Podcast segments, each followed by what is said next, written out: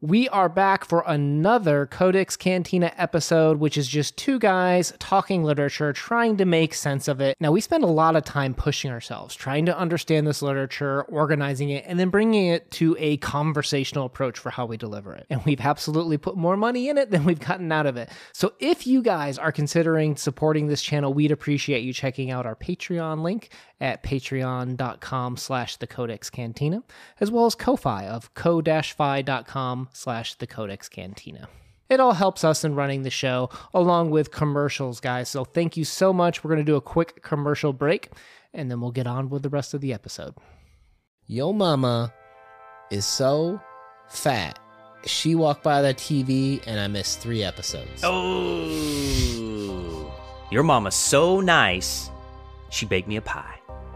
Your mama's so ugly, she made an onion cry. Oh. Now I'm going to cry. I'm going to go call my mom. Well, happy Mother's Day for those out there. Oh, happy Mother's Day.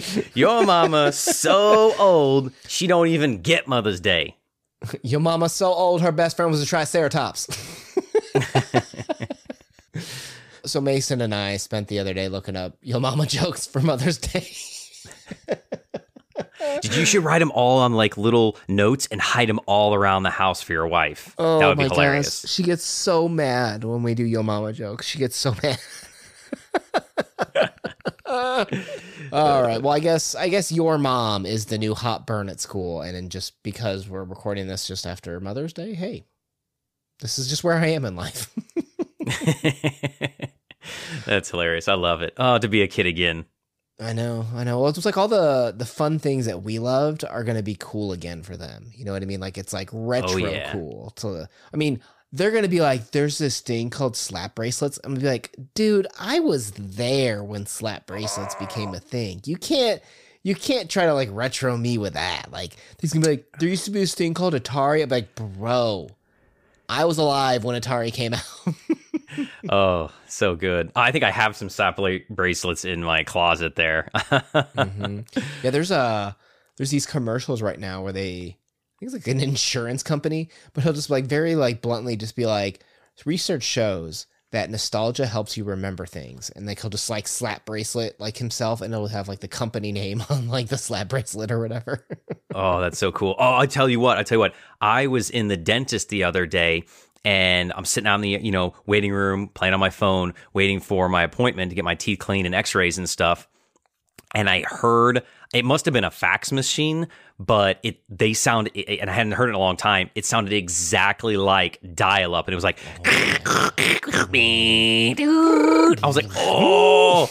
And it took me back, and it was 1992, and I was, dialing into AOL to get logged into the internet. And I was like, oh, I was sitting at my Packard Bell. It just took me back because I had not heard that sound in like 30 years. It was crazy. Dude, you remember the, you've got mail. Oh yeah. You've got mail. Oh yeah. You've got mail. I got us kicked off. I actually got us kicked off AOL because I think I like mail bombed. I got mail bombed someone. Like, it wasn't even like that big of a deal, but like, like when you send like 500 mails at someone, it was just like the ultimate 90s burn to do that. And AOL kicked us off because I did that, I guess. I don't know. It was kind of dumb. I was trying to get internet girlfriends in chat rooms. I don't know what you were doing. I was trying to get me a Canadian girlfriend up in Vancouver. I was an early troll, I guess. This is what I did with my free time, was just figure out how to internet bomb someone.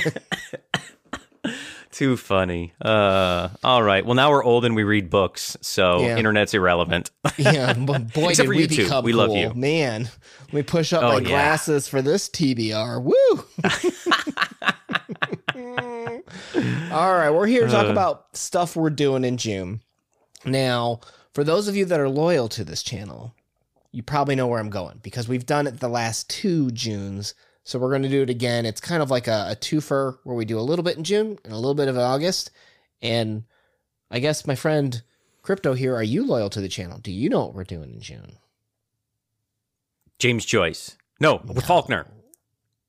No. What? Yeah. No, sorry. What? Maybe you should watch our videos. I tell you, but why don't you show up on our channel every now and then?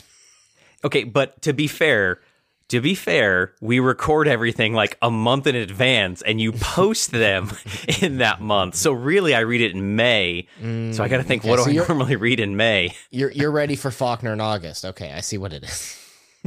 Yeah, well, I'm always ready for Faulkner, but yeah, what do we read in May that we post in June? We've been doing it kind of low key the last couple of years, but it's just a low key Japanese June, right? It's not something that tons of people celebrate, and that's unfortunate because there's a lot of great Japanese writers, a lot of great Japanese literature, that it's something that is kind of near to my heart, and I even obviously decorated a little bit with a Japanese influence, Asian influence, I guess I should say. So it's something that we're going to continue this June. Wasn't I like dead last June and didn't do it, and you gave me a hard time? I think like, oh, you're skipping it again. You like, yeah, you usually leave the channel whenever I bring up that we're doing Asian stories. I don't know what it is. Yeah, you hate me. I was moving or something last June. I don't even think I was right. In this universe. You took off like half the summer because you moved like apparently half the summer. Well, yeah, I had to pack up a house and get a new job and move, and life was crazy last summer. So I don't know if I did all of it last summer. Yeah. So I'm going to use that as my excuse. I'm going to mulligan that. Yeah. So what are we doing this year? Because I will be there because I'm not going anywhere. I got my lease signed, renewed for another 12 months. Let's do this. Okay. Well, this will be a new to us writer. It's Sedai Yuichi. I don't know anything about this person. I'm assuming you don't either. Nope. Okay, well, Sedai Yuichi, he is a Nagasaki writer. I think he was born in like the 50s or something like that. But he's got this story called Insects in that Penguin book that we have on the Kindle. So we'll check that one out. We're going to kind of go through a few more of the Penguin short stories and Oxford Book of Japanese short stories, some collections that we started a while ago. We're also going to do Spinning Gears, which is like one of the great Akutagawa stories. We've been doing a lot of Ryunosuke Akutagawa. We're doing that as well as Keisa and Morito by Akutagawa. Okay, so I think I've heard of Spinning Gears because right when you said that, I was like, oh, recognition. I have heard that one before. So it could be like when we've read some of the previous stories, I'm sure that title would pop up. Like it's a very common story to read by him. We're going to go back to our boy Yasunari Kawabata with 1,000 Cranes. That's one of his more popular short stories. And we're returning to someone that I don't even know if you remember reading her, but her name was Miyako Kawakami. We're reading the story called Dreams of Love, etc. And I can't remember if that's in the Japanese Oxford book or if that was in the Penguin book, but it's in one of those books. I think that one's in the Penguin book. Because that one sounds kind of familiar, too. Okay.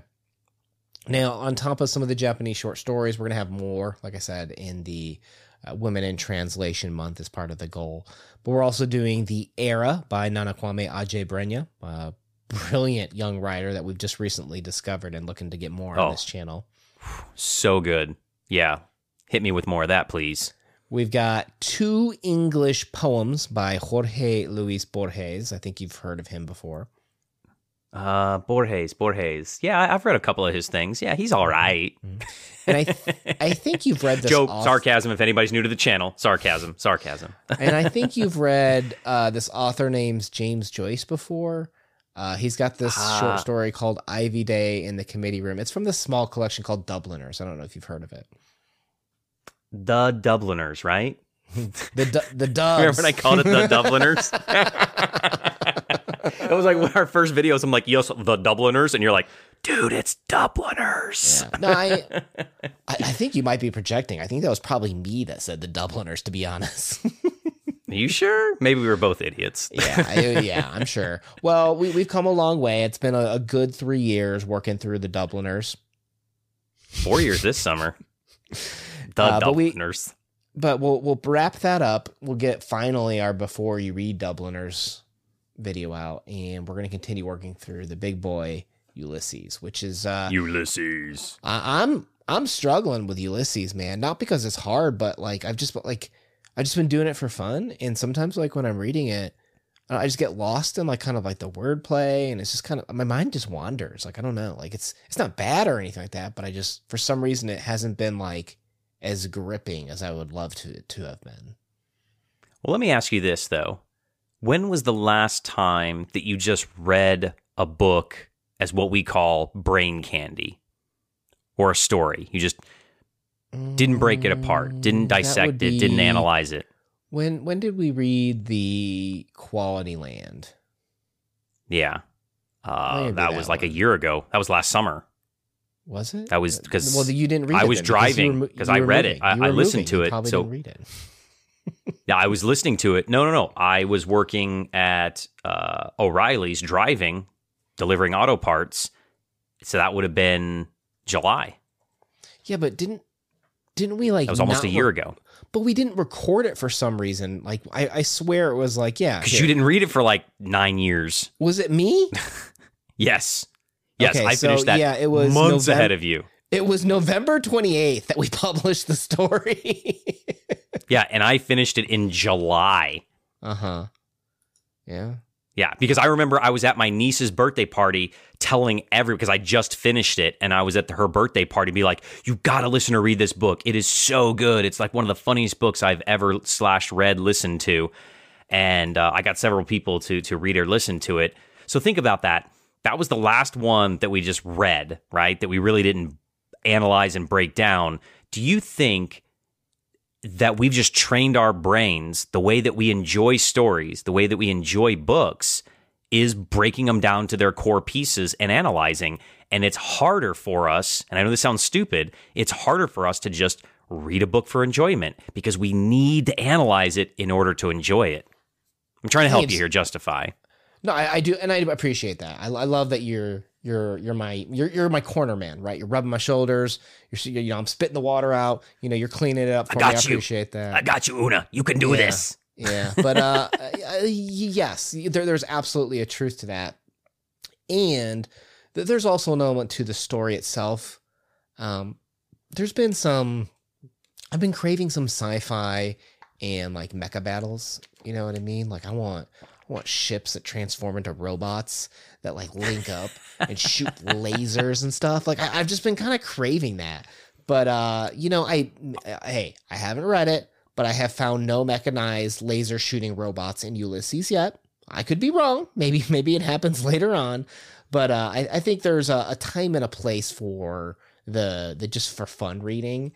And while Ulysses is fun, it has some of that elements. It has no mechanized laser shark shooting robots, so I'll say that. So are you telling me that we may be throwing in our midst of all of our short stories in Ulysses Voltron book in the middle of June? I think we should.